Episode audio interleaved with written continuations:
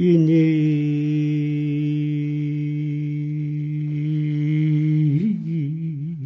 자유 충천기라. 일념회과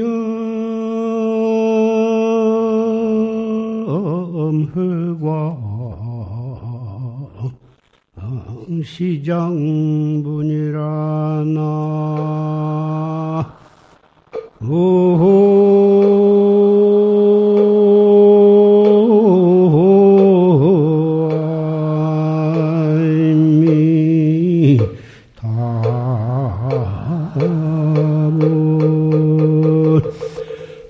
막도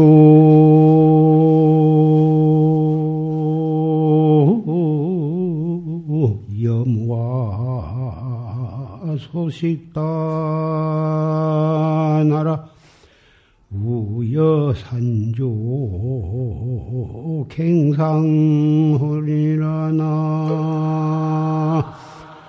아이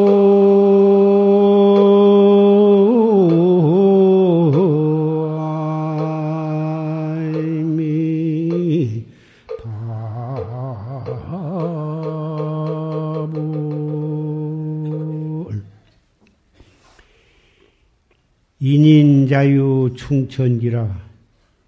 일념 회광 시장본이라. 사람 사람이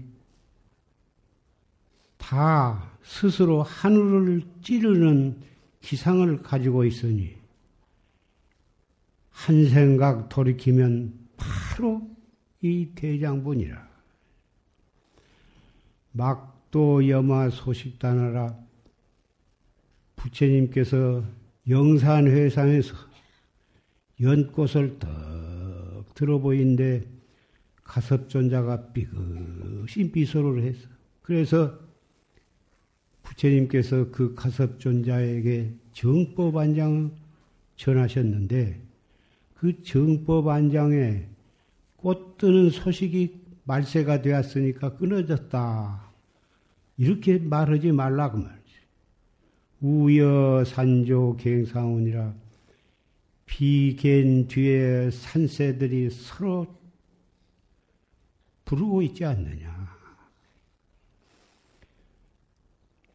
방금 전강 대종사이신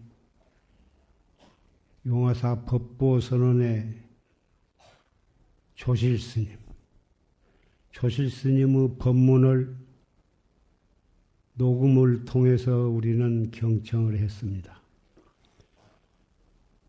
바로 최상승법인 활구참선에 대한 법문을 들었습니다.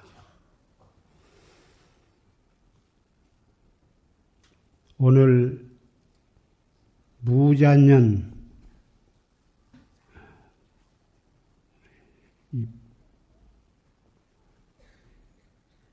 법보 법보제 법문은 조지스님의 법문으로서 법문은 끝났습니다. 산성은 무엇을 여러분께 말씀을 드리고자 하면은 전강 대종사인 조실스님께서 왜 용화사에다가 법보단을 창설을 하셨는가? 법보단을 창설을 해서 말년위패를 모셔서 이렇게 하셨는가? 그것에 대해서 말씀을 하고자 합니다. 여러분이 보신 바와 같이 부처님과 조실심 좌우로 우리의 돌아가신 부모님, 할아버지, 남편 또는 아내, 또 명이 짧아서 먼저 간 아들이나 딸, 일가 친척, 원근에 인연 있는 분들의 영가가 유패수로 89,440번까지 와 있고, 영가의 수는 13만 8,426위에 이르렀습니다. 이 많은 위패와 이 많은 영가들은 비록 이승을 하직하셨지만 조실 스님의 자비와 깊은 뜻으로 부처님을 중심으로 하고 조실스님을 모신 이 법보전에 말년 위패로서 봉안을 하게 된 것입니다. 왜 위패를 말년 위패를 법당에 모시게 되었느냐? 그것은 여기다 모시지 않으면 집안에 혹 위패 가묘 신주를 모시기도 하고 제사 때만 잠깐 종이로 써서 제사를 모신 다음에는 살아버리게 됩니다. 큰 종갓집에는 사당을 짓고 오대조 조부모까지 이렇게 쭉 위패를 모시는 집도 있습니다만은 대부분은 요새 거의 집안에다가 사당을 모신 집은 특별한 집안을 내놓고는 없습니다. 그런데 우리 용화사 법보전 안에는 우리의 집안의 영가 를 소중하게 이때 봉안을 하게 됨으로써 항상 축원할 때 그 영가가 무량급 업장이 소멸이 되어서 토솔천 내원궁이나 극락세계에 왕생하시기를 축원을 해 올립니다. 모든 법회 때마다 그 영가들을 위해서 공양을 하고 법문을 들려드리고 또 축원을 해드립니다. 어떠한 누구의 제사를 봉안을 한다 하더라도 법보전 안에 있는 모든 영가분들도 그 함께 천도를 받게 되고 법문을 듣게 됩니다. 이러니 아무리 과거에 큰 죄업이 있다 하더라도 그렇게 법문을 듣고 축원을 받고 또 공양을 받고 하면 업장이 소멸될 수밖에 는 없 는 것입니다. 더군다나 살아서도 자기 부모님이나 또는 자기 자신을 위해서 생축으로 올려놓으면 나중에 돌아가셨다고 기별만 하면 자동으로 말년위패에 모시게 된 제도도 있습니다. 그래서 말년위패 이 법 제도라 하는 것은 산 사람이나 돌아가신 분이나 항상 정법을 듣고 활구 참선 법문을 듣고 비록 조실스님이 열반하셨으나 우리가 100년, 200년, 1000년을 두고 들을 수 있도록 녹음을 잘 해놔서 지금도 그대로 잘 유통이 되고 있습니다. 용화사에만 있는 게 아니라 인제 어, 어디고 이 용화사 조실스님을 믿는 분들은 전국의 어느 선방에서도 다 조실스님의 법문을 녹음 법문을 통해서 그 법문을 들으면서 참선을 하고 결제를 하고 해제를 하는 것입니다. 조실스님은 우리 중생들의 눈으로 볼 때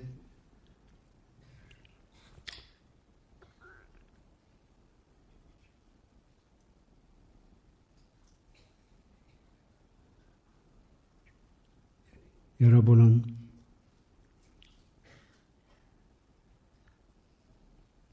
높, 높고 깊고 깊은 꿈을 다시 다시 춤을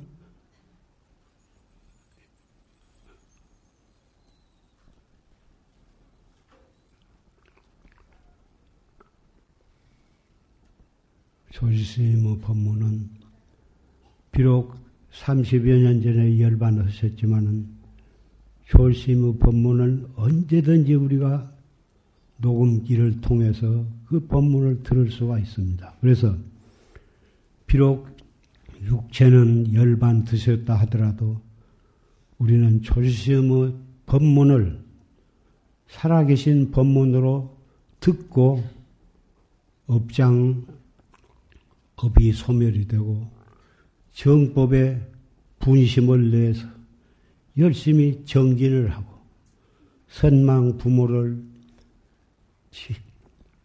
제도할 수 있는 조수스님의 자비가 그대로 열반하신 뒤 30년이 넘었어도 그대로 조실스님의 법문이 우리에게 유통되고 있습니다.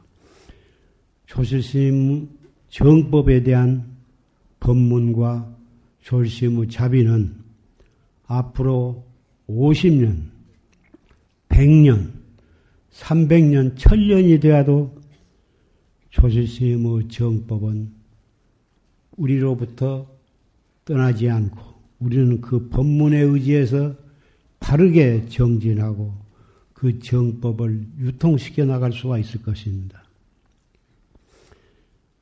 조실스님의 법문은 망공 스님으로부터 전수받은 활구 참선을 이어받은 대선지식이십니다. 그래서 비록 활구 참선을 통해서 우리는 참선을 해도 올바르게 그 졸스님께서 남겨신 그 법문의 녹음 법문을 결제 때 또는 중간중간이 대중이 정성껏 들으면 살아 계실 때 들은 것과 똑같은 효과가 우리에게 주어질 것입니다. 그뿐만 아니라 우리의 부모나 할아버지, 할머니, 일가, 친척, 또 동생이나 형님, 조카, 그런 영가들까지도 소실 스님의 법문에 의지해서 업장이 소멸이 되어서 좋은 곳으로 가서 태어날 것이며 때로는 다시 인도 환생해서 우리 정법문 중에 다시 돌아오게 되리라고 믿습니다. 믿음이라 하는 것은 얼마만큼 철저하게 깊게 믿느냐에 따라서 불법이 자기 몸에 흐를 수도 있고 자기 집안에 흐를 수도 있고 그 부처님의 그러한 법력으로 인해서 여러모로 신심을 통해서 우리의 몸과 우리의 가정에 우리의 가족에 그 법의 맥이 흐르게 되는 것입니다. 신심이라 하는 것은 그래서 믿을 신자 신심이라 하는 것은 대단히 중요한 것입니다. 신심이 철저하면 이 무상한 이 몸뚱이를 가지고 결국은 성불을 하게 되는 거고, 비록 집안이 가난하다 하더라도 신심이 철저하면 그 가난한 집안은 다시 복이 들어오게 되고 그 복으로 인해서 많은 사람을 또 살리게 되는 것입니다. 그래서 오늘 무자년 이 3월 16일 이 법보제 날에 우리는 확실히 조실 스님의 그 법보제, 법보제를 만들어 놓은 그 깊은 뜻을 우리가 잘 이해한다면 우리 자신도 때로 외롭지 않고 우리의 집안의 선망 부모와 조부모, 일가 친척 그런 영가들도 이 말년 우패에 떡 모시게 되면 그 가족과 그 친척 제절로 전부가 다 법보 가족이 되는 것입니다.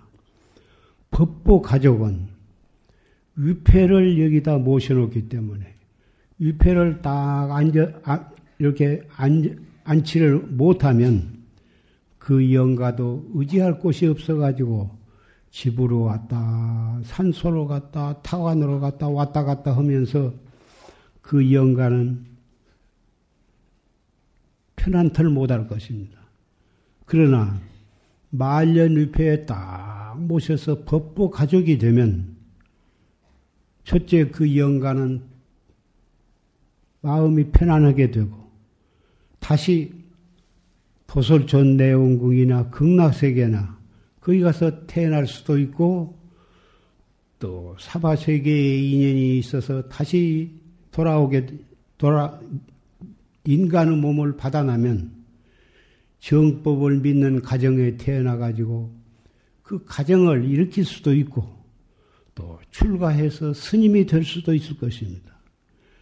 가정에 살면은 좋은 자손을 낳고 좋은 자녀를 낳아서 그 집안을 일굴 것이고 출가해서 스님이 되면은 정법을 이어받는 대선사, 대종사가 될 것입니다. 과학 문명이 발달해서 로켓트가 하늘나라에 가고 뭐다 그렇지만 정말 정법을 믿고 우리에게 있는 불성, 우리의 자성을 닦는 수행을 하지 아니하면 아무리 물질 물명이 발달했다 해도 진정한 인간의 행복은 찾을 수가 없는 것입니다. 물질적 번영이라 하는 것은 여러 가지로 살아가는데 편리하기는 하나 그렇다고 해서 꼭 행복하다고는 말할 수 없는 것입니다. 사바 세계는 생로병사와 성주 괴공과 이 추나 추동이 있지만 그런 것은 인간의 명예나 이 끝을 바라는 사람들에게는 그런 것은 하나의 변화를 갖다 주기는 하나 진정한 행복을 갖다 준다고는 말할 수가 없습니다.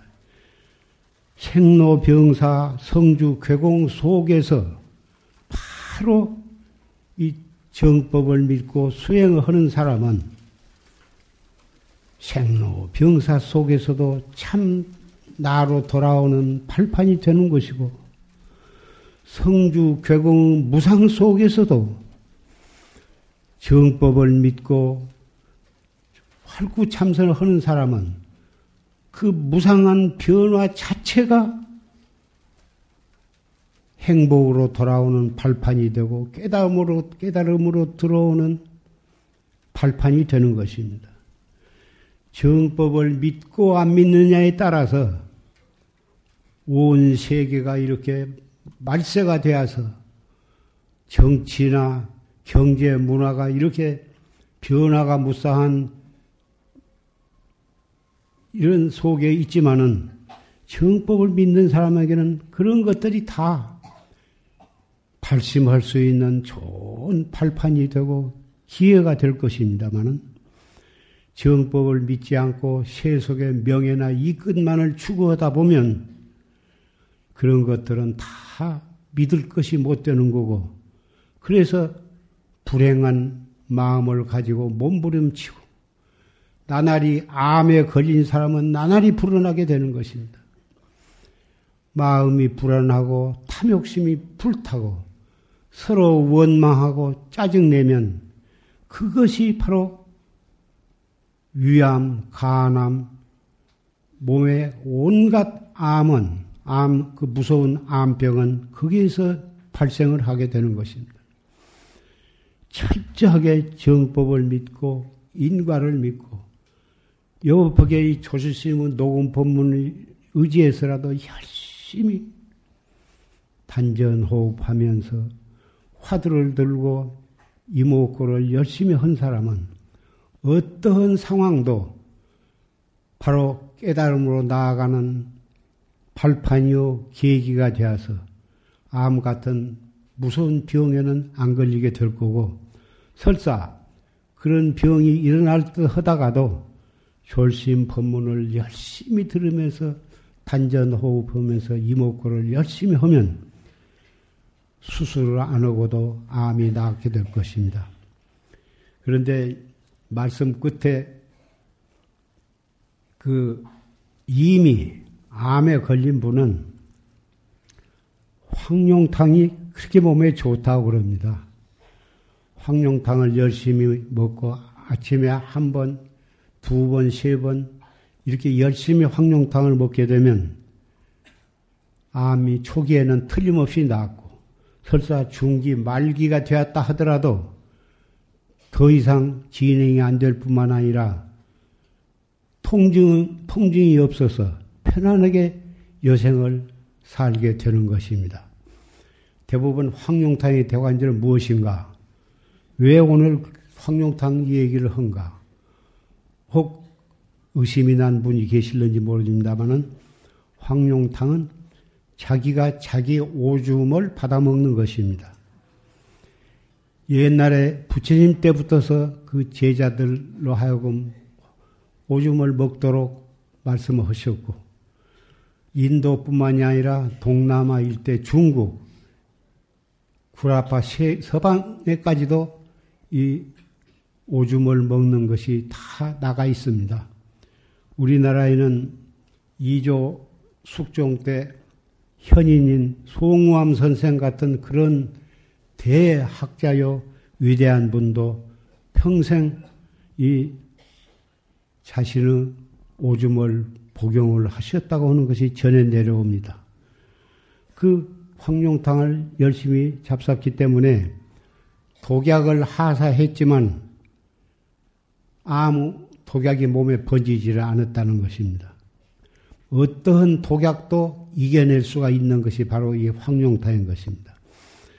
오늘 하필 황룡탕을 여러분께 말씀하시냐면은 전국 방방곡곡에서 비구, 비군이 청신사, 청신녀, 젊은 분들도 많이 이 자리에 참석하셨기 때문에 이 이야기를 한 것은 워낙 요새 암이 많이 번지고 언제 걸릴는지 모르고 그러기 때문에 이것을 복용을 하면 이쪽 가벼운 것은 낫고 설사 말기, 중기, 말기에 이르렀다 하더라도 열심히 복용하면 첫째 통증을 모르게 살게 되고 그러니 얼마나 좋은 약입니까? 인생을 육체를 건강하게 하는 것은 황룡탕만은 좋은 약이 없고 희로애락과 생로병사 속에서 황룡탕보다도 더 좋은 것은 숨을 깊이 들어 마셨다가 이 먹고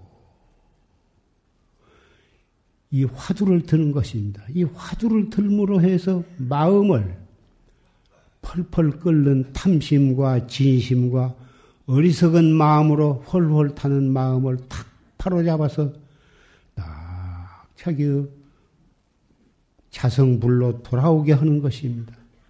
그러니 이런 좋은 법과 인연이 있는 여러분들이 이 좋은 것을 안할 수가 있겠습니까? 어피차 이 사바 세계는 흥망성쇠 속에 있습니다. 사업을 하되 일어났다가 또는 잘 못되기도 하고 잘 못되다가 또 다시 또 회복할 수도 있습니다. 그럴 때 첫째 몸이 건강해야 하고 마음을 안정시킬 줄 아는 좋은 법이 있다면 첫째 마음을 안정을 시켜야 합니다. 마음 을 안정시키는 데는 복식 심호흡, 단전 호흡을 하고 단전 호흡 하면서 이목구를 챙기는 것이고 육체를 건강하게 하는 것은 여러 가지 보약을 먹고 병원이나 한약방에 가서 비싼 약을 먹는 것도 좋, 좋겠으나 그보다도 더 돈 안 들고도 좋은 약은 자기가 자기 오줌을 복용하는 것입니다. 이 세상에 이 말세 21세기에 태어난 우리들은 이렇게 만날 수밖에 없을 만한 그런 인연을 과거에 지었기 때문에 우리는 만났습니다. 저는 언제 어떻게 늙은 줄 모르게 82살이 되었습니다. 82살이 되었어도 황룡탕을 먹고 졸시음 법문을 시시때때로 들으면서 항상 이목구를 챙기기 때문에 지금이 21세기인지 부처님 당시인지 여가 극락세계인지 도솔천 내원궁인지 전혀 나는 분간이 없이 삽니다. 만나는 여러분들도 남녀노소 승속을 막론하고 내가 만나면 여러분들이 전부 내 눈에는 부처님으로 보이는 것입니다. 가난하거나 부자 되거나 나는 그런 것도 상관이 않습니다. 누구든지 용화사에 오시고 용화사에 와서 어, 법보 축원에도 들고 조상을 법보단에 모시고 법보 가족이 되고 졸시무 법문을 들으면서 열심히 참, 참선을 하시면 어떠한 분이라도 결국은 몸도 건강해지고 마음속에 행복을 얻게 되고 금생에 통증 없이 일생을 편안하게 잘 사시다가 돌아가시게 되면 반드시 토솔촌 내원궁에 태어나실 것이고 여러분이 원을 세우신다면 다시 인도 환생해서 다시 우리는 또 법보 가족이 될 수가 있을 것입니다. 이 세상이 사바세계고 말세라고 한탄하고 원망할 것이 없습니다. 혹 사업이 잘 되기도 하고 사업이 잘 안 되기도 하고 며느리를 잘 얻기도 하고 또 잘 못 얻기도 하고 아내를 잘 만나기도 하고 혹 잘 못 만나기도 하고 남편을 잘 만나기도 하고 못 만나기도 하나 그것은 과거에 자기가 지은 업대로 만난 것이어서 아무도 원망할 필요가 없습니다. 원망했다고 해결될 문제가 아니고 전부 이것이 과거에 지은 인연으로 이렇게 된 것이다. 원망하기 전에 첫째 내가 내 마음부터서 돌이켜서 정법으로서 내 마음을 바로잡고 그 바로잡은 마음으로 아내의 도리를 다하고 남편의 도리를 다하고 부모의 도리를 다하고 자녀의 도리를 다한다면 그 가정은 행복하게 될 것입니다. 설사 사업이 여의치 못하더라도 마음이 편안하게 잘 모든 것을 해 나가면 차츰차츰 바로 잡아지게 되는 것입니다. 이 사바세계는 인과법을 믿고 정법을 믿고 올바르게 인생을 바로 살아가는 사람에게는 괜찮은 세계입니다. 여기서 공부해가지고 부처님도 나오시고 많은 선지식도 나오고 훌륭한 행복한 사람도 많이 나온 것입니다. 절대로 이 사바세계를 싫어하고 미워하고 그럴 일이 아닌 것입니다.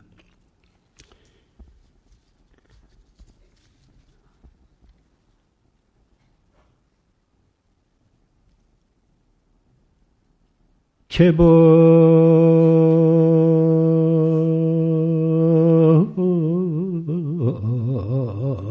종연교 열애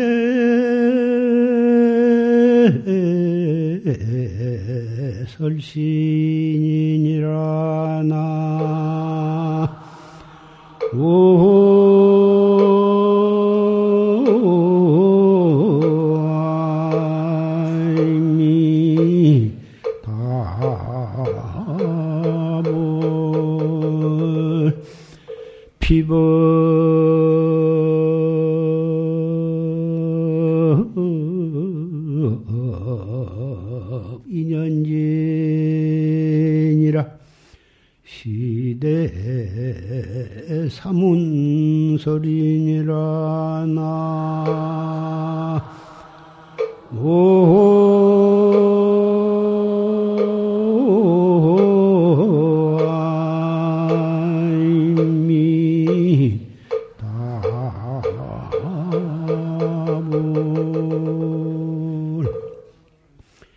제법 종연기요. 이 세상의 모든 법, 모든 것은 다 인연으로 쫓아서 일어난 것이. 하나도 인연 없이, 까닭 없이 이 세상에 생겨난 것은 없습니다. 사람이나 짐승이나 산천, 초목이나 다 마찬가지입니다. 부처님께서는 이것을 인이라 말씀하셨습니다. 인으로 인해서 모든 것이 태어났고 생겨났고 피법 인연진이라 그런 법들이 이 법이라 하는 것은 것이라고 번역을 해도 됩니다. 그런 것들은 인연이 다하면 또 다른 것으로 변하게 된 것입니다. 물 하나만 가지고 생각해 봐도 우리는 알 수가 있습니다.